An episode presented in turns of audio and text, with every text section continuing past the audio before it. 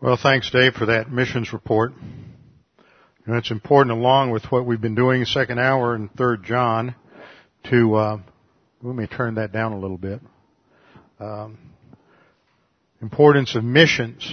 He mentioned, uh, talked about what George Mueller is doing, what the Muellers are doing, and this morning, just as I was uh, wrapping up my morning notes, I suddenly had a little message pop up on my computer that Jim Myers was online and Jim shot me a brief report of his trip to Odessa. He left Wednesday and went down to Odessa on the Black Sea and spent some time teaching there for three days. He says, um, most enjoyable of all was my time with the eight members of the Campus Crusade team working in that city. We had a three-day conference for university students. The hall was packed. The crowd was largely unbelievers. Afterwards, I was surrounded by people with questions. The response to the lessons was so enthusiastic they didn't want to leave.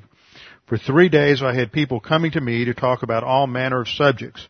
We pray that the word will have lasting and eternal impact on those who heard. The academic dean of a Bible institute in Odessa came to hear me speak.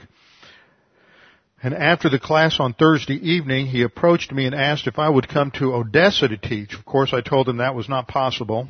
He asked if I could come to teach a course, and again, I am not able to move down there for a semester. Finally, he narrowed me down to a two-week course. They have a program where they bring in pastors twice a year for a month.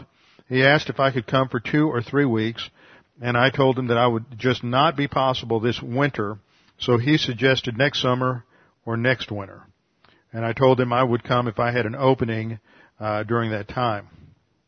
It's just amazing to see how much opportunity there is. People hear sound doctrine taught as they have never heard it before, and they want to hear more. I would like to be able to do more teaching in other places because I think that it will make more and more people aware that there is so much more in the Word of God and in the spiritual life than they ever imagined. And if they can be pointed in the direction of sound doctrine, this will pave the way for more good Bible teachers in the future. I'm just so grateful for the opportunities to be an ambassador for the Lord in so many places. Thanks to all of you who are making it possible for us to be able to carry on such a ministry. Back in Kiev, we continue our search for a building. Our Wednesday night Bible studies now fill even the larger room we have been renting, and if it continues to grow, we will have to find an auditorium. The room where we meet on Sundays can hold another 15 to 20 people before it maxes out. But we must find a new place before the first of the year, which is only a few weeks away, so we are diligently tracking down the possibilities. Do pray for us in our search. We need to remember that. They have um, been renting a place that was sort of, uh, it's a kindergarten government-owned facility, and somebody started getting, so we might uh, realize that this is you talking to us challenging us with our own priorities and what is important in our own lives where, where the truth, the infallible, inerrant Word of God must be the highest priority. We pray these things now in Christ's name. Amen. Open your Bibles with me to 3 John, 3 John verse 9. 3 John verse 9. Now as we have gone through this epistle, we have been focusing during the first half of the epistle down through verse 8 on John's praise for Gaius. Gaius is apparently simply a member in this local church. We don't know where the church was located. We don't know anything about the local church. And that isn't necessary. In fact, I think that because we don't know anything about the church, it gives us a, an opportunity to see greater application from this. Now, I don't want to make the mistake and it is a mistake, of jumping too quickly to application in this section. It's easy to do once we get to a certain point because it just sort of unfolds from a natural uh, study and understanding of the text. But there's a contrast that John is setting up in this epistle between Gaius on the one hand as a positive example of a believer who is reaching spiritual maturity and how that is impacting their life and their priorities and their day-to-day life and he is specifically praised for his orientation to missions and his support of the evangelists and the pastors that are coming through the area, the itinerant ministers and his support for them. But more than that, he is praised because he is walking by means of the truth. And four times that word truth, the Greek word aletheia, is emphasized in these verses. And whenever we read the word truth in one of John's writings, we need to think a little bit more than just the word truth or the word doctrine.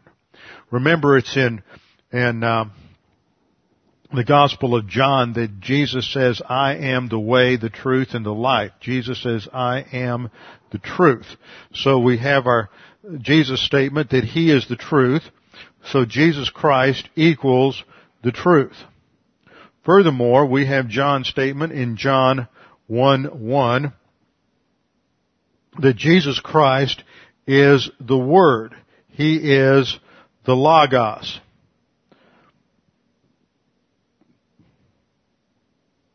He is the highest revelation of God to man, the highest communication of God's will to man. So Jesus Christ equals the truth, the truth equals, and Jesus Christ equals the Word. Then we can say that Jesus Christ as truth equals the Word of God. Truth and the Word are associated together. And Jesus then in his high priestly prayer in John 17 prays to the Father, sanctify them in truth. Thy word is truth. So we see a connection here, which is so typical of John in the way I pointed it out many times. He uses certain words and he, he he'll put one word in there, but he wants you to be thinking about two or three other things, and he ties all of these concepts together. So we have an emphasis here on Jesus Christ, the truth, and the Word. That when we're walking by the by means of the truth, 3 John 3, you're walking by means of the Word, which is doctrine. We know from what Paul says that we have the mind of Christ, 1 Corinthians 2:16, we're walking by means of Jesus Christ and His thinking, which is absolute truth, which is the same as His Word or, or Bible doctrine. We rejoice, I mean, John says he rejoices because of Gaius' testimony to, to the truth, to doctrine, to Jesus Christ, all that's wrapped up together. He's walking by means of the truth, by means of the Word, by means of doctrine, by means of Jesus Christ. And it's the application of all that in terms of his impact on missions and the expansion of the gospel ministry in verse 8 that he, he is praised as a fellow worker of the truth. And that's true for us, that when we are involved in prayer, in financial support of missions, in going over on short-term missions trips, and maybe next year we will get an opportunity to run another uh, short-term trip like we did this year. Uh, I know Dan's already talking about it. We uh, talked to Jim about it. We don't have any firm plans, and maybe next year we will get more than just a few young people from Preston City Bible Church. There are uh, so many people out there who are listening to tapes, who are not only listening to tapes, but I'm amazed how many people are listening over the internet because we're putting more and more Bible classes out on the internet. In fact, we're in the process of changing our um, our site so that we have a lot more memory so that we're able to put a, a number of Bible classes on and not just the six or eight that we have right now. And I'm just, it, it always amazes me uh, when I go to conferences uh, and I hear people referring to or asking me questions and and they don't get tapes and I know they don't get tapes but they're listening on the internet. So we don't even have a clue the impact uh, of the ministry of Preston City Bible Church. It's not just local, it's worldwide. So maybe we'll have some other folks who'll be interested in, in going with us over to help in Ukraine next year. And by doing that, John says we are a co-worker of the truth and we participate in the truth. So what we see in the first eight verses is a picture of Gaius as a mature believer. We did a character analysis of Gaius last week, and I want to review that, and then we are going to contrast that with Diotrephes. Diotrephes is the bad guy. If you were writing an opera, Gaius is the tenor, and Diotrephes is the bass. He is the villain in this piece. Uh, Gaius loves the truth. He is someone who consistently applies doctrine. He is walking by means of the truth, verse 4. Therefore, we concluded he is doctrinally oriented. His thinking has been shaped by the Word of God. And this is the key. He is positive to the truth. He understands there is an absolute truth that God has revealed in His Word, and the purpose of that, rev- that revelation is to challenge us in terms of who we are, what we think, and what we do. It is the absolute truth of God's Word. Its purpose is to revolutionize our lives, to strip off all the human viewpoint thinking, to strip off the, the, uh, arrogance and the self-absorption and to replace that with a character that imitates Jesus Christ that is founded on the absolute truth of His thinking, which is then the foundation of our thought. He understands that. As a result of that, he demonstrates in his life the results of grace orientation, and that is he is hospitable, he's generous with his time, he's generous with what he has, he makes sure that those who are traveling through his town are well taken care of. He is exhibiting generosity and hospitality which should be manifest in the life of believers. Both of these uh, realities indicates that he understands the foundational spiritual skills, walking by the Spirit, or first of all, confession of sin, second, walking by the Spirit, being filled with the Spirit, and third, the faith rest drill. And he has his priorities straight. He understands that the priority is on truth, absolute truth, and that which has an enduring product. And in fact, there's terminology that is similar to that, the idea of work and produce in verse, uh, verse 5. It's translated in the, um, in the King James or New King James, beloved, you do faithfully what you do. And actually the, the word there for, um, the, for do has to do with work. You, you do, you perform, you work in a faithful manner. You do what you do in a faithful manner and uses that word, uh, ergo, which has to do with produce or the product of one's uh, time and energy. So he is investing himself in that which has uh, eternal value. Now that doesn't mean that uh, spiritual service and hospitality and generosity are means to spiritual growth. They're the consequence of spiritual growth. Now we take that picture of Gaius and we contrast it with Diotrephes. Now this is the major warning of this epistle. There's praise for Gaius positively in the first eight verses, and then in verses 9 and 10 we have the negative. We have instruction by contrast here. See, that's, that's crucial in any kind of pedagogy is to draw a contrast. Oftentimes you can, and I've seen this in my ministry, you can teach the truth without reference to distortions time and time again. And the next thing you know, people are going out and getting involved in something that's screwy simply because it wasn't quite in focus. Sometimes you have to teach the contrary. You have to teach the human viewpoint, contrast divine viewpoint, and the various shades of distortion because by understanding the various shades of distortion and human viewpoint that's prevalent today, it brings the truth into sharper focus.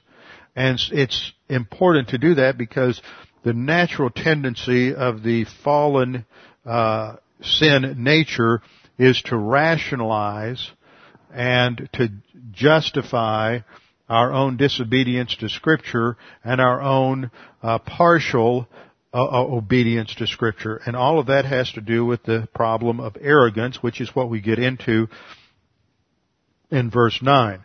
The contrast is between the humility of Gaius and the arrogance of Diotrephes. Diotrephes' uh, arrogance is the result of negative volition. All arrogance goes with negative volition to scripture. I don't care who you are. I don't care how sweet you are. I don't know how kind you are. You're still arrogant if you're operating on the sin nature.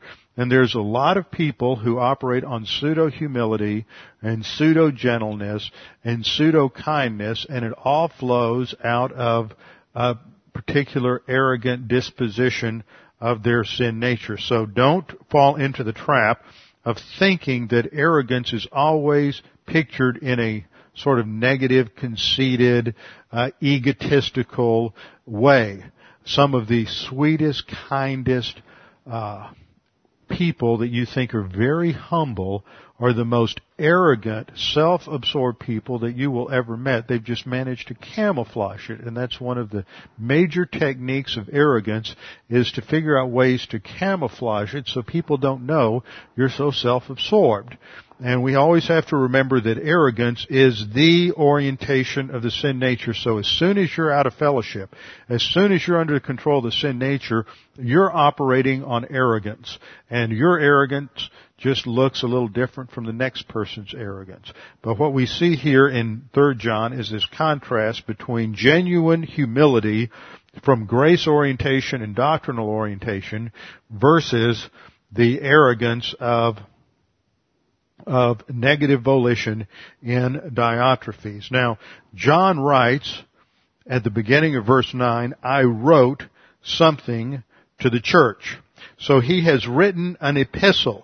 It's really a poor translation to say something. He wrote uh, specific. It's not just some general epistle. He wrote some specific uh, teaching. He wrote certain things. It is the uh, Greek indefinite uh, pronoun tis, which indicates certain things. I wrote certain things, not just something, but I wrote certain things to the church. He wrote specifics about different areas of, of doctrine and application, but Diotrephes, who loves to be first among them, does not accept what we say. So is, there is a rejection of the apostolic writing. Now when John makes this first statement, he says, I wrote, and this is the aorist active indicative of the Greek verb grapho, meaning to write. And whenever you have an apostle using the word grapho, or the word to write, what immediately should come to mind is the doctrine of the inspiration of scripture. And this is foundational to understand what's going on here. John's writing to the church isn't like your writing to the church. Now what John wrote that he's referencing here, some think might have been second John. Uh, others think it was probably something else. I tend to uh, think that it was pr- not second John. It could have been, but probably was not. Probably just some other uh, apostolic instruction. It wasn't this that that John wrote in these other epistles wasn't to be uh, included in the canon. Therefore, it wasn't inspired writing. It wasn't uh, inerrant writing. It wasn't apost- it wasn't uh, to be included in the canon, but nevertheless, it came from an apostle, so it bore op- apostolic authority. It was not on the same level as scripture though. Nevertheless, it did come from an apostle and had apostolic authority and Diotrephes is rejecting it. He's rejecting it because he is, first of all, rejecting apostolic authority, but more importantly, from what is said in verses 9 and 10, he is rejecting the truth. And this is the, the foundational contrast here is that Gaius is responding to doctrine. He accepts the truth and applies the truth. And on the other hand, Diotrephes, who's operating on arrogance, rejects doctrine. It's not a priority. He wants to set himself up as an authority, and because he is rejecting doctrine, he is rejecting the authority of the apostle, just like many people reject the authority of the local church pastor when he's teaching the word. It's ultimately a problem of arrogance, self-absorption, and negative volition to the truth. So let's review briefly what is involved in the doctrine of inspiration of scripture because that undergirds the whole understanding of truth as truth, capital T. We're not talking about lowercase truth. We're talking about complete uppercase, absolute truth, truth that endures throughout all generations in all time. Now you can only have absolute truth you can only have absolute truth if it exists above and outside of all creation. So we'll draw a circle here, and this describes all of creation, and inside creation you have mankind. And absolute truth is a truth that exists above and apart from and in distinction from all of creation, all of mankind, and all of human experience. Therefore, because there is an absolute truth, it can sit in judgment on the creation and everything in the creation. It, absolute truth then becomes the standard by which everything in the created realm is evaluated. Okay. Now we have to keep that in mind. The only way we can have absolute truth then is if it is guaranteed to be such by God. And we know that scripture equates God with absolute truth. He is veracity. He is truth. And so let's look at the doctrine of inspiration to understand the dynamics in giving the scripture. First of all, inspiration is a product of God the Holy Spirit. So we start off saying God the Holy Spirit so supernaturally directed the human writers of scripture that without waiving their human intelligence, vocabulary, individuality, literary style, personality, personal feelings, or any other human factor, his complete and coherent message to mankind was recorded in the original autographs with perfect accuracy in the original languages of scripture, the very words bearing the authority of divine authorship. Now that's a mouthful. Let's break it down a little bit to help you understand all of that. This is a technical definition and it used to be such that all you had to say if you believed the Bible was, if you believed all of that about the Bible, you just said, I believe the Bible is the Word of God. But then there were liberals, those who rejected the authority of Scripture, who tried to nuance things. Well, it contains the Word of God. Now, I would guess that most of you don't understand the difference between I believe it's the Word of God and I believe it contains the Word of God. See, if the Bible contains the Word of God, then it also contains other things that may not be the Word of God. So part of it's the Word of God and the rest is what? Human opinion. Well, who's to determine what's human opinion and what's the Word of God? Well, that ends up being some professor at some liberal seminary or some scholar or some pastor or you. You get to put yourself in the position of looking at the Bible and saying, well, this is the Word of God and this isn't. So you take out your razor blade and you get to, uh, decide which is true and what isn't. Now you see, that takes us back to our chart here. Because if you don't have, if you're going to look at the scripture, and you're going to make a decision that this is true and this isn't, then as soon as you make any value judgment, you're appealing to some standard. Now where do you get that standard? If you're Professor so and so and you're sitting in a seminary somewhere and you say the Bible contains the Word of God, and we're going to say that, that, um, you know, these verses are the Word of God, but these verses are not the Word of God, then there must be some standard for, and some criterion for making that decision. Well, where do you get that standard? Well, if you make any kind of universal statement, it has to imply the existence of some universal truth.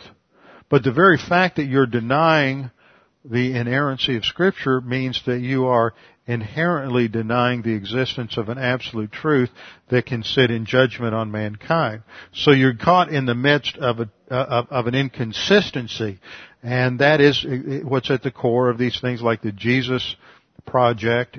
Those are the scholars that go through the Gospels and decide what verses Jesus actually said which ones he didn't, and they color code everything according to four, four or five different standards.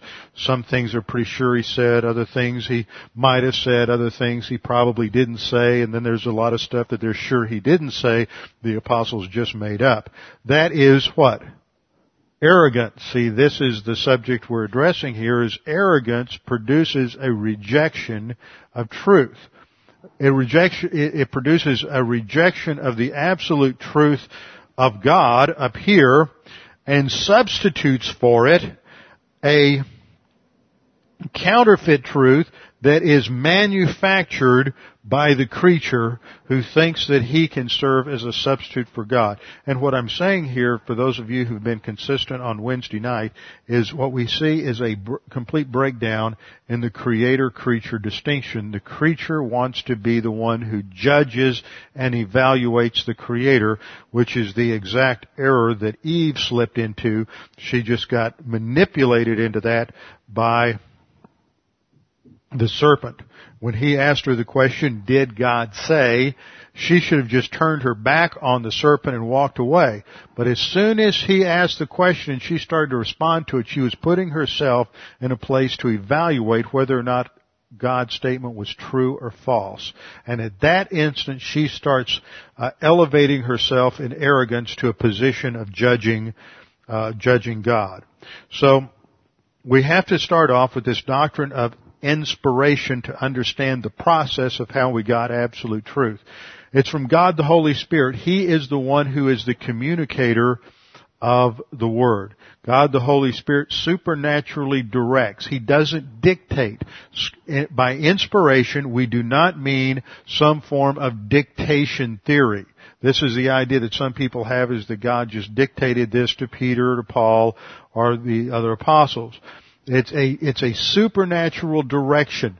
Um, Dr. Ryrie at Dallas Seminary, the editor of the Ryrie Study Bible, used the, the uh, word he supernaturally uh, governed, he supervised, he superintended the human writers of Scripture. It's not a violation of their of their own personality. That's the next clause. The Holy Spirit directs the writers, but at the same time, He doesn't override or He doesn't uh, waive these various factors. So the beginning of the definition, again, God the Holy Spirit so supernaturally directed the human writers of Scripture. One other point on that first clause. You have this function of the divine and the human. Now this is important. We'll come back to this in a minute. You have the operation of the divine plus the human, and the human authors are fallen, sinful human authors. But God, this is a picture of God that is so great and so large that despite human sinfulness, God is still able to produce that which is without uh, error, that which is flawless, because He overrides and governs a situation without, and this shows an extremely high view of God, that he can do this without violating their individual personalities or their, to, to a certain degree, their individual volition.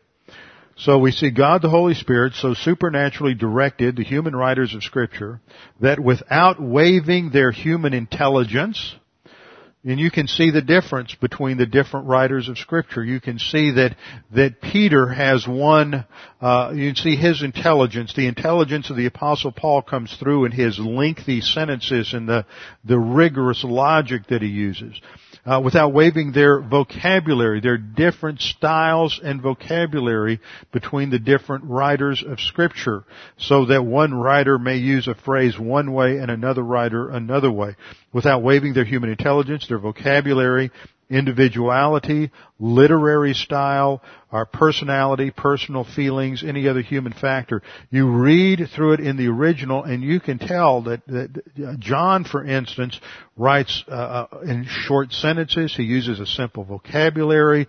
Anybody could understand what he says at that level. But John, as I've pointed out many times, John was probably in his 80s when he wrote the Gospel of John and wrote the epistles. And when he wrote the Gospel of John, he's been thinking for, for 60 years about what Jesus said and what Jesus did. And he's and he's been teaching this all this time, and so he's managed to to reduce this to very simple sentences that are just packed with content and with nuance. And it, it's just, it's, it's, it may seem simple, but it's not. In fact, any first year Greek student thinks he's mastered Greek because he can can translate the first 15 verses of John 1 and think that he's accomplished something. But the vocabulary is simple, the grammar is simple, but that doesn't mean you understand the implications and the content of what uh, John says. On the other hand, when you get into into Paul, he has lengthy sentences, compound, complex sentences that are loaded with uh, difficult vocabulary he coins a number of words that he just pulls together and makes compound words out of uh, words of, in everyday usage in the uh, everyday discourse in uh, the Mediterranean world, and he takes these words and he invests them with new meaning. So now you really have to look at everything in, in a much different way. So there's all kinds of differences, and yet the Holy Spirit superintends, governs, supernaturally uh, directs the process so that He doesn't violate that. You're going to see clear distinctions between the writers. Nevertheless, his complete and coherent message to mankind is recorded in the original autographs. Now, that is an important phrase, in the original autographs. Inerrancy and infallibility only applies to the, those original documents. Because as soon as it left their hand and Paul sent that letter to Ephesus and somebody made a copy, they made a mistake. And so the copies don't, are not without error. All kinds of errors entered in uh, as a result of copying, but that doesn't mean that it changes doctrine.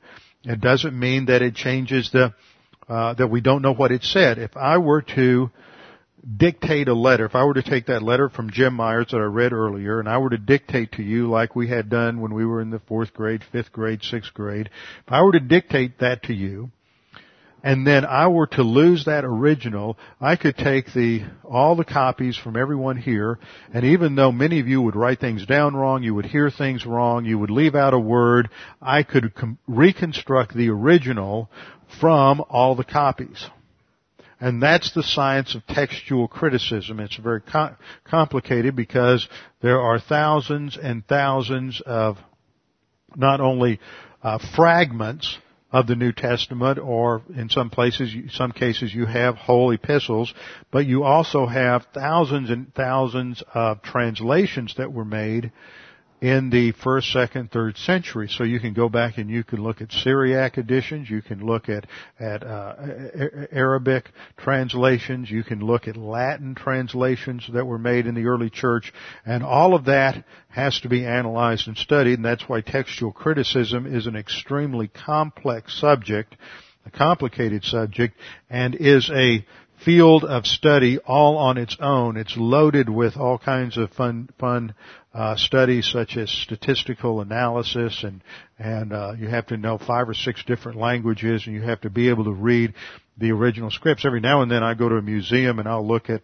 uh, for example, a couple of years ago, we were in London, went to the British Museum, and we looked at I looked at a Codex Sinaiticus, and I couldn't read it because the Greek, the, the form of the letters isn't the same as what you see in a Greek text today. It's similar, and if I, you can, I can painstakingly begin to work my way through it, but there are some differences. One of which is it's an uncial text, and we very rarely work with an uncial text. That's where all the letters are in uppercase, and some of the letters look look a bit different.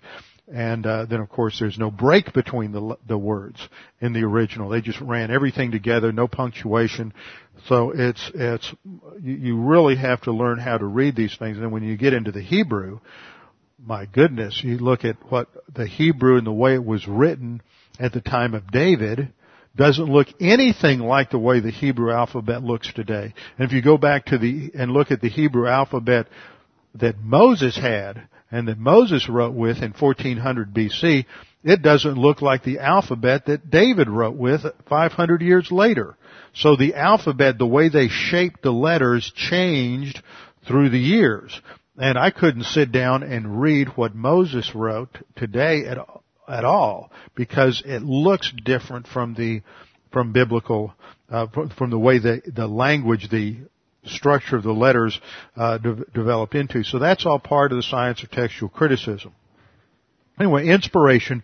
God the Holy Spirit so supernaturally directed the human writers of scripture that without waiving their human intelligence, vocabulary, individuality, literary style, personality, personal feelings, or any other human factor, his complete and coherent message to mankind was recorded in the original autographs with perfect accuracy. There's no errors in the original. In the original language of scripture, so it doesn't apply to translations. Inerrancy only applies to the original autographs in the original languages. The Bible that you have in front of you is not infallible. The Bible that you have in front of you is not inerrant.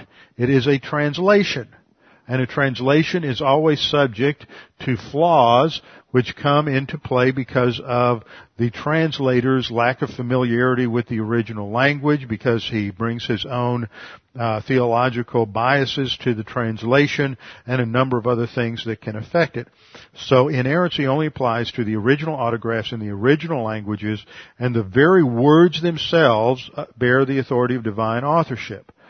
Now, there are three corollaries to this doctrine that are incredibly important for us to understand. And the first is that inspiration is verbal. Is verbal. Inspiration is verbal. This means that in the original languages, the Holy Spirit guided in the choice of words used. Why one word and not another word? That's why we get into the Greek and look at why a particular word is used because that word has certain connotations and certain nuances that were emphasized that a synonym would not have had. So, and, and you change the word from, let's say, let's use something rather prosaic. Let's use a word like dog versus coyote. You know, all of a sudden a different image comes into your head. Chihuahua versus German Shepherd.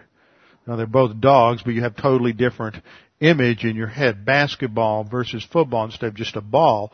So words mean something. They're, they they change ever so slightly the point of emphasis.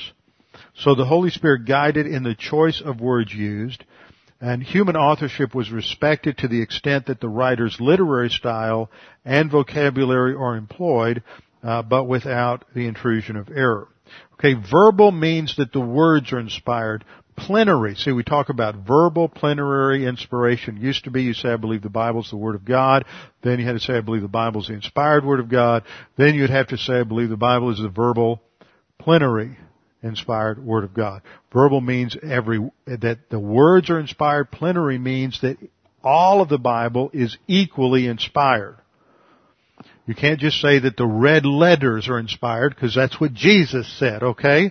The whole Bible's the mind of Christ. The whole thing ought to be in red if we're going to, to do that. See, the red letter, the very fact that you have a red letter edition is a, is an implication that the rest of the Bible that's not in red isn't as authoritative as what's in red. It's a slap in the face to in, in the doctrine of inspiration and inerrancy. So plenary inspiration means that the accuracy which verbal inspiration secures is extended to the entire Bible so that it is inerrant and infallible in all of its parts. All of those genealogies are just as equally inspired as what Jesus said in the Gospels. The creation account in Genesis 1 is as equally inspired and inerrant as anything Paul says in the uh, the epistle to the Romans. So plenary means it's it has the idea of fullness. The whole Bible is equally inspired and infallible. And then the third term that is important to understand is the word inerrancy.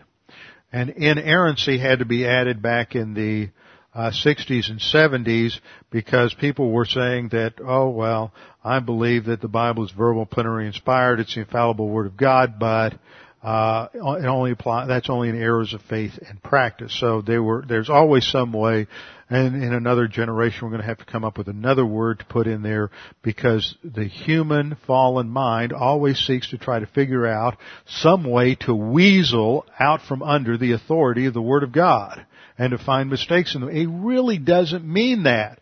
He doesn't mean that for me. You know, maybe for you, but not for me.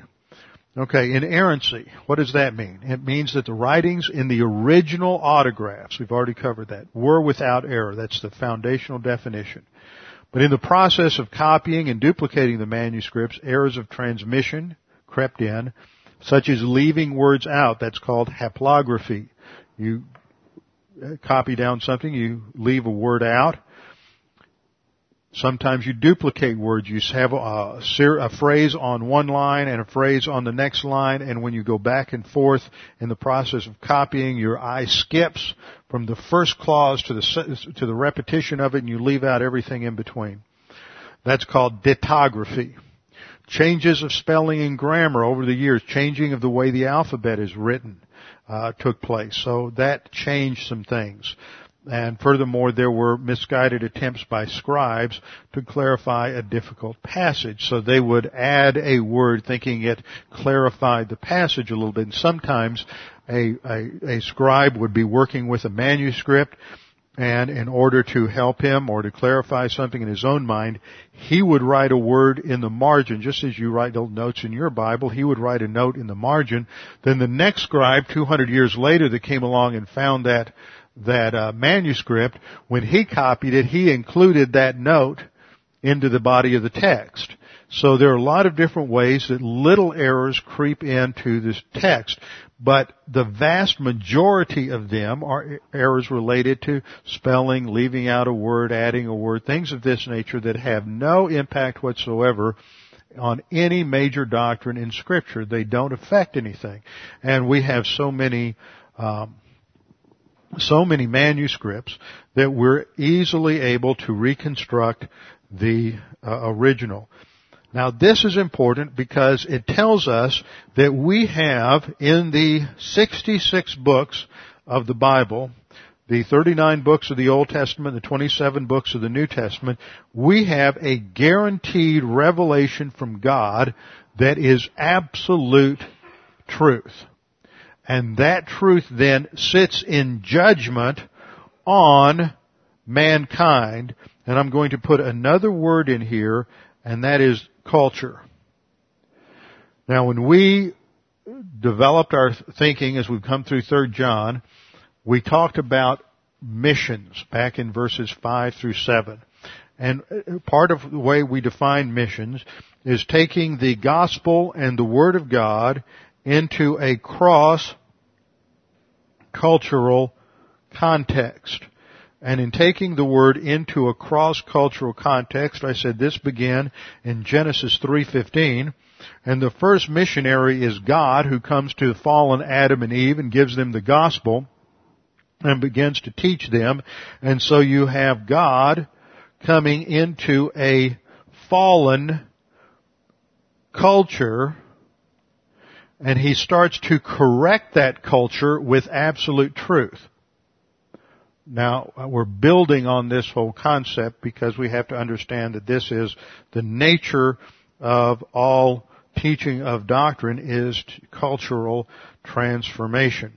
But we're get, I'm getting ahead of myself here a little bit. Now, here's what happens with Diotrephes. John says, I wrote to the church.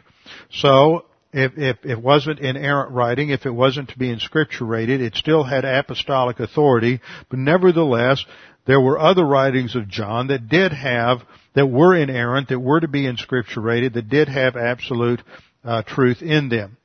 And John says, I wrote to the church, but Diotrephes, who loves to have the preeminence among them, does not receive us. In other words, Diotrephes has decided he knows more about the church, he knows more about doctrine than the apostle John does. And so in his arrogance, he is rejecting truth in contrast to Gaius, who is accepting truth. So Diotrephes, who's probably a believer, but he is a carnal believer, he is a believer who is in negative volition to the truth because he is operating on arrogance. And he is said to be one who loves to have the preeminence. And this is the Greek word philoproteuo. I'm going to write that up on the board. It is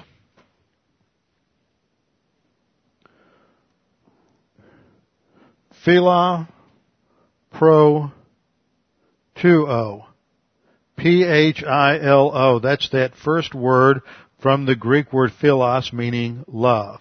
And the next syllable is P-R-O, which has the idea of being first, and with the uh, suffix 2-O, it has the idea, this is T-E-U-O, it has the idea of someone who loves to be first. This is a person who is self-absorbed. He wants to be the most thought of person in the congregation, loves the spotlight, loves the attention, loves the preeminence. He's operating on approbation lust. Now this is one of the greatest dangers that churches face is pastors and deacons who love the preeminence. The biggest trap for any pastor to fall into is arrogance, and the same thing happens with a lot of deacons.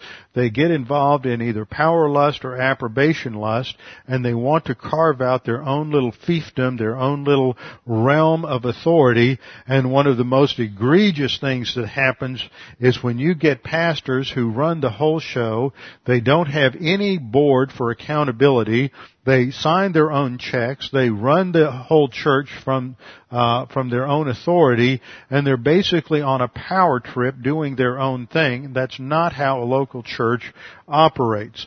Uh, everybody is under authority. Nobody can just go out and do whatever they want whenever they want. There needs to be some basis for accountability. But Diotrephes is not letting anybody come into the congregation that can challenge his authority. So he is keeping John away and John's messengers away. And John says, I wrote to the church, but Diotrephes, who loves to be in the spotlight, loves to be the preeminent one, he has not received us. He does not let anybody come in. Therefore, John says in verse Verse 10, Therefore if I come, I will call to mind his deeds which he does, prating against us with malicious words. So uh, Diotrephes has fallen into arrogance and he is operating on the five arrogant skills. Now, the five arrogant skills begin with self-absorption. As soon as you sin, as soon as you are out of fellowship, arrogance takes over. Arrogance is the natural orientation of the sin nature. So as soon as you're out of fellowship, you're, you're operating on arrogance and the orientation there is towards self-absorption. Self-absorption leads to self-indulgence. The more you focus on yourself, the more you do what you want to do and you want to give in to what you want to, want to do. So self-absorption leads to self-indulgence. Self-indulgence leads to self-justification. You want to prove that you're right and that this is perfectly legitimate for you to be so self-absorbed and self-indulgent and to do all of this for yourself. Self-justification blinds you and you become self-deceived and you can't see what you're doing. You don't see your own uh, subjectivity. You don't see your, see your own uh, self-absorption and this leads to a self-deification. And this is a process, it's a cycle that people get into, and it, depending on how well you've practiced this in the past, it may only take you three seconds after you uh, get out of fellowship to be into full-blown arrogance where you're walking down the self-deification path, and this is exactly what's happened to Diotrephes. He has, he has rejected the authority of the apostle. God is not the one who is in charge anymore. He is. And this is the problem with arrogance is that you deify yourself. The creature puts himself in the place of the creator. He rejects the fact that there is an external frame of reference from God that sits in judgment on his own life. You have absolute truth that is like a spotlight that shines on the thinking of the fallen creature. But the fallen creature doesn't like that, so it comes up with all kinds of reasons to ignore, to reject, to deny the existence of absolute truth in the spotlight. This is what John is referencing in John chapter 3 when it says that people love the darkness rather than the light. It's because the light exposes us in in terms of who and what we are as a fallen, self-absorbed, arrogant creature. So the creature rejects the truth and substitutes his own form, his own brand of truth, which is some sort of relative truth system, some sort of relative value system, as the absolute. And this always fails. Now John is not going to let him get away with this. See, there is accountability. And John is going to take care of this when he comes. Verse 10 we read,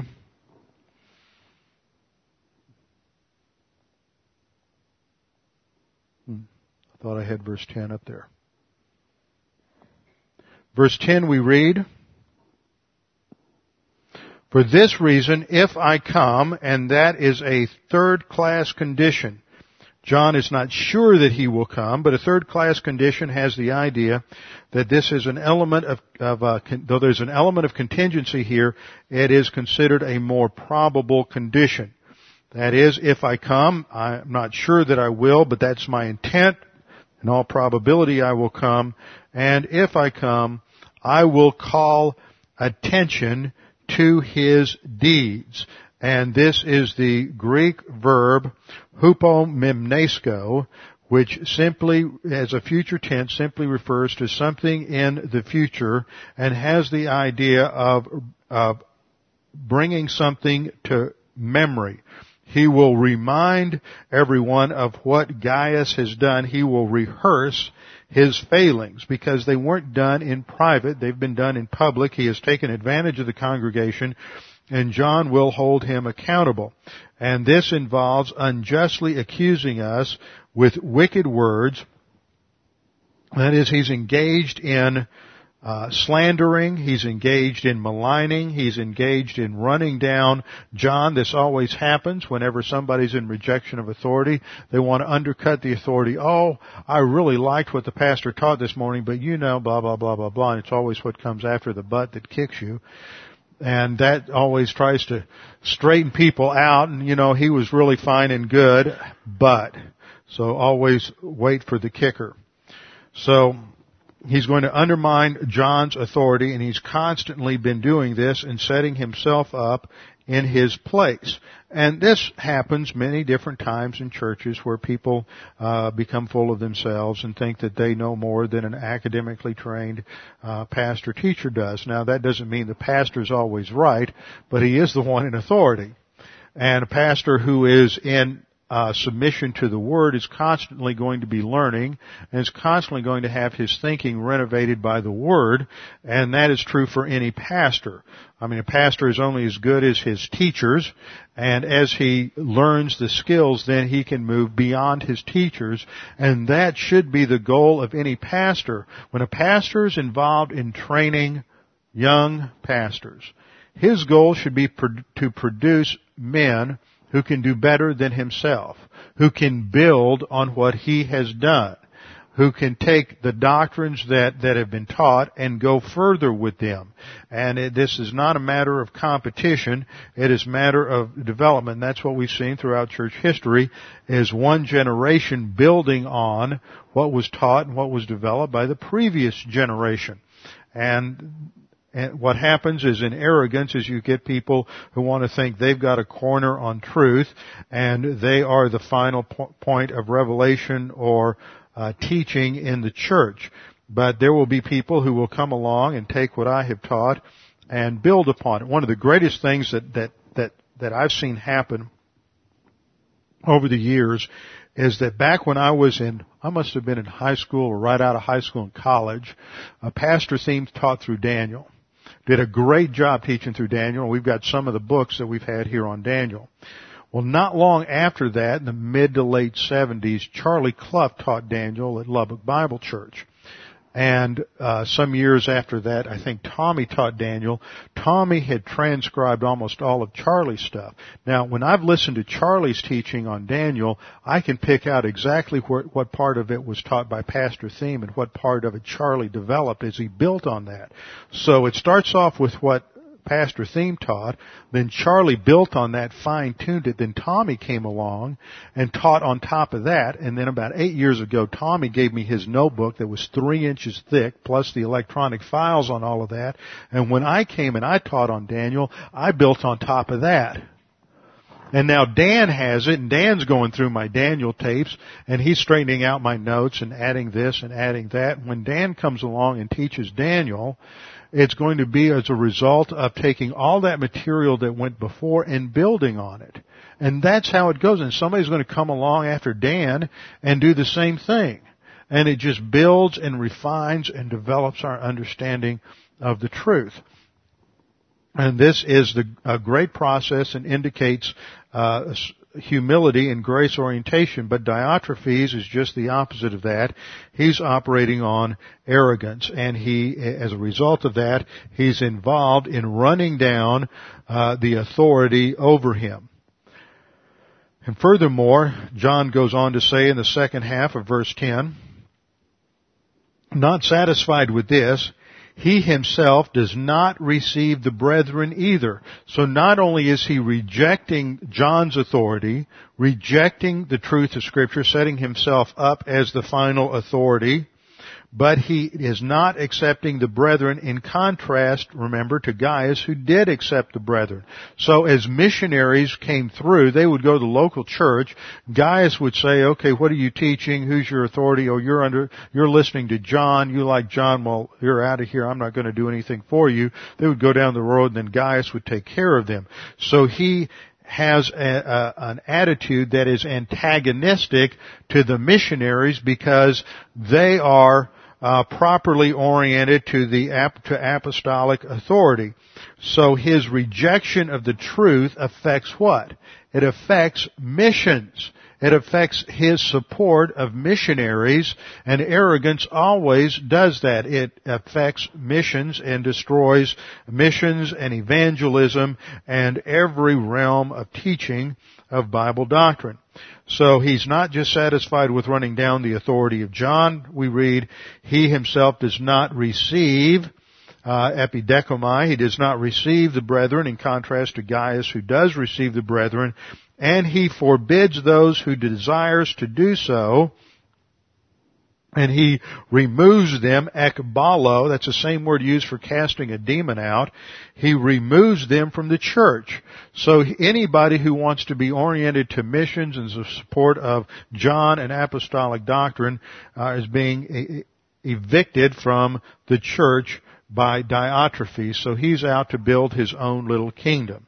All right, we did a character analysis of Gaius. Now let's do a character analysis of Diotrephes. He rejects authority and he therefore rejects the truth. He rejects apostolic authority and he rejects the truth. And this is because the basic orientation of his Uh, of his soul under the control of the sin nature is arrogance. He has set himself up as a final authority. He is living in carnality, been in carnality for some time, and it continues to intensify. When we look down at verse 11, verse 11 and 12 deal with an application from these two uh, case studies.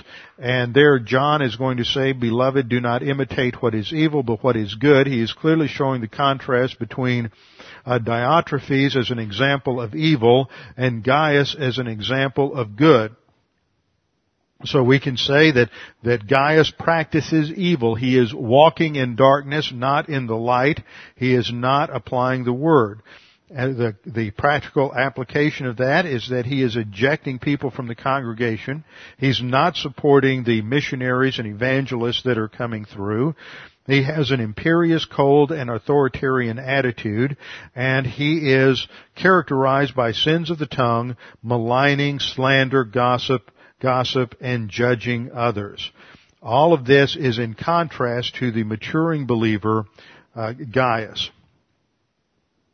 Now this is true for any person, any believer can fall into this same kind of trap, and this happens every time we get out of fellowship. As soon as you get out of fellowship, you begin to operate on arrogance. So let's get a few points. excuse me, a few points on arrogance. First of all, arrogance is defined as the creature elevating his ideas, opinions, values and actions over that of the Creator. The arrogant creature puts his own ideas, opinions, values, and actions over the Creator. He's going to judge God and God's Word from his own frame of reference. Second thing, as noted already, arrogance is the basic orientation of the sin nature. It's the basic orientation of the sin nature. Therefore, point number three, arrogance is the enemy of the spiritual life. Arrogance is the enemy of the spiritual life and is the, is the complete and total opposite of grace. Point number four. Arrogance is synonymous with vanity. Arrogance is synonymous with vanity, which puts all of the emphasis on one's own person, uh, talents, attainments, or possessions. It's motivated or it feeds a lust for approval from others. Point number four, arrogance is synonymous with vanity. In vanity, you put all the emphasis on your own person, your attainment, your possessions, and it is linked with a lust for approbation or praise from others. Fifth point, arrogance brings with it a host of other sins, mental attitude sins such as jealousy, bitterness, vindictiveness, implacability, revenge motivation, as well as sins of the tongue such as slander, gossip, judging, and maligning. So point number six, arrogance is a mental attitude sins, sin which overflows into uh, the motivation, decision making, and and uh, priorities. As soon as you become arrogant, you change your priorities. Notice the priorities of Gaius are on the Word of God, the truth, and supporting those who teach the truth, whereas Diotrephes is more concerned with his own position, his own preeminence, and his own uh, approbation. Now, the subject that we've had throughout this time has been missions. And there's a major problem today in missions. Now let's go back to our basic definition of missions. I'm not going to get extremely complex on this subject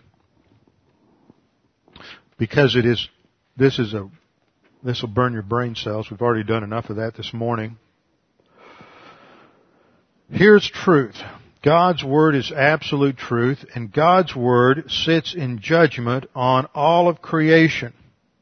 Creation is what it is because God's Word defines it. God defines His creation. Now, when that creation falls, the only way creation can r- truly understand itself is through truth. God invaded his creation in Genesis 3, uh, 10 and following when he confronts man with his sin and gives him absolute truth. What's happened at that point after the sin of Adam and Eve is they now have, are producing a fallen culture. Now what do I mean by culture? Culture is the sort of the conglomeration of values, morals, ideals, practices, uh, laws, customs of any particular group. So that you have a culture in your family. One family does things one way, another family does things another way. One family has a bunch of people who are who are, I call them bats. You know, these are the folks who are night people. They go to bed three or four in the morning. And they sleep late. Others of us have a real life orientation and we get up when the sun comes up or before. You know, we're morning people. Okay, so you have some families that are one way, some, that's just, that's your culture. Some, one family may be very positive to doctrine and the Word of God is number one in their life and the family will read the scriptures together, they'll pray together, they'll go to Bible class, that's the emphasis. Another family is negative, and there's all kinds of things going on in that family. There's abuse, there's anger, uh, there's all kinds of destructive behaviors that are going on there. It's a very unpleasant place to be. So each family has a culture. you have uh, each country, each nation has a culture. So you can talk about national cultures. But then you have a nation and it's divided up into all kinds of subcultures. And these subcultures may be related to political beliefs, they may be related to ethnic background, they may be related to uh, uh, sexual proclivities. I'm not going to say sexual orientation, but sexual proclivities and perversities. All kinds of different subcultures. Now, when the Word of God comes along, the purpose of the Word of God is to change that culture, whether it's your personal culture, your family culture, your work culture, your ethnic culture, your uh, what, social club, whatever it is, the Word of God, because it comes from absolute truth, speaks to every culture and it's not culturally relative. What's happening in, it's not just in missions, it's a result of liberalism. It's the result of postmodernism and the arrogance of modern man is that culture is being made to sit over truth. So that truth then becomes uh, the victim of multicultural thought. So that you have the uh, development of different kinds of the- theologies like liberation theology or feminist theology or black theology or gay theology. But you have all these theologies where they elevate a certain culture and make that judge the truth so that it changes the way they translate the truth.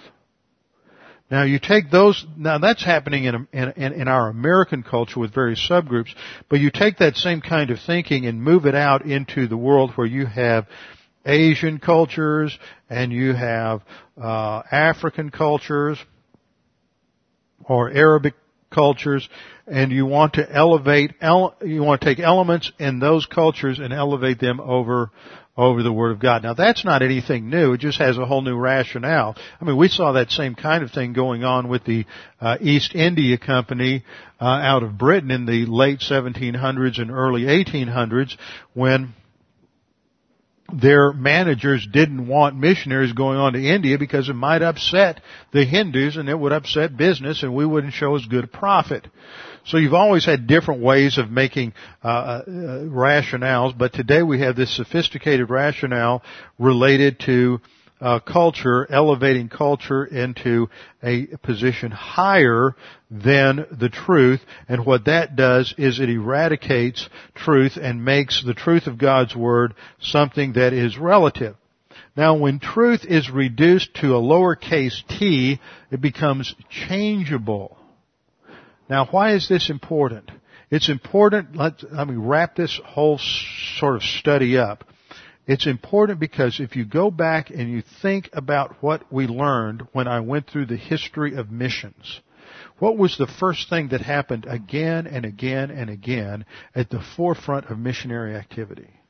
Is you have examples like like Ulphilas who went into the Goths. What did he do? He had to come up with an alphabet and he had to develop a written language for the Goths so that he could translate the Bible into their native language. You saw the same thing with Patrick taking the gospel to Ireland. You saw the same thing with the missionaries that went out from Iona and Lindisfarne, uh, people like Boniface who took the gospel to the Germanic tribes and others who took like Willibrord who took the gospel to the Frisians and others who went up into Scandinavia, and you had Cyril and Methodius who took uh, the gospel to uh, the the Kievan Rus in what is now modern Ukraine, and they they were the ones who invented an alphabet for Russian, which is now known as, from Cyril's name, it's now known as the Cyrillic alphabet.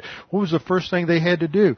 They had to, t- they had to reduce a language to a written language. They understood that before you can get anywhere with the gospel and impacting any culture for the truth of God's word, it has, they have to have the word of God in their language. But if you come along and you have this kind of distorted view of culture and truth, which is dominant today coming out of America, which has been the, the anchor of missionary activity in the world, and now we get involved in postmodernism, what it does is it changes the nature of absolute truth. It impacts translation theory, language theory, and hermeneutics so that what, what becomes the, what becomes jeopardized is a clear translation of the Word of God into the languages of native peoples. And this is affecting all kinds of things on the, let's, I will call it the periphery of missions. It's not happening at the core of conservative Bible-based missions, but they are being affected just as you and I are affected every day by postmodern thought in our culture. They can't escape it. And so this is a warning for us today that, that because of arrogance in our culture, because of the rejection of the Word of God, just like Diotrephes, what is, a, what is at stake is the survival of the truth in missions, the survival of the Word of God. And it's the same thing in your life, in my life. When we get into arrogance, what's at stake is the survival of the Word of God, the absolute truth of Bible doctrine in our day-to-day life. This is why it's so crucial to keep short accounts on sin, to, to make sure that we're in Bible class, to consistently use 1 John 1 9, because it's so easy for arrogance to slip in in some sort of camouflaged manifestation that before we know it, we're, we've stopped walking by the Spirit, we're walking according to the sin nature, and we're in a self-destructive mode on our own spiritual life. Well, next time we'll come back and we'll probably come pretty close to wrapping up our study on 3rd John as we come to the final uh, mandate that, that John gives in the last uh, four verses with our heads bowed and our eyes closed. Father, we do thank you for this opportunity to study your word this morning, to be challenged by it, to realize that there is absolute truth that sits in judgment upon our thinking, upon our lives, that there's absolute uh, truth that sits in judgment as a basis for evaluation over not just an American culture, but every culture, that the goal is to transform, to renovate uh, our own lives, the culture of our own lives, into uh, that which is consistent with your word, that which is shaped by your word. Father, we pray that if there's anyone here this morning that is unsure of their salvation or uncertain of their eternal destiny, that they would take this opportunity to make that sure and certain. All you need do is to put your faith alone in Christ alone. You don't need to be involved in any sort of religious activity, bargain with God, make some sort of moral reformation of the life. All that is required is to believe that Jesus died on the cross as a substitute for your sins. So that right now, right where you sit, you can make that decision and that will determine your eternal destiny. Father, we thank you for what we have studied this morning. We pray that you would challenge us with it. We pray this in Christ's name. Amen. Let's stand for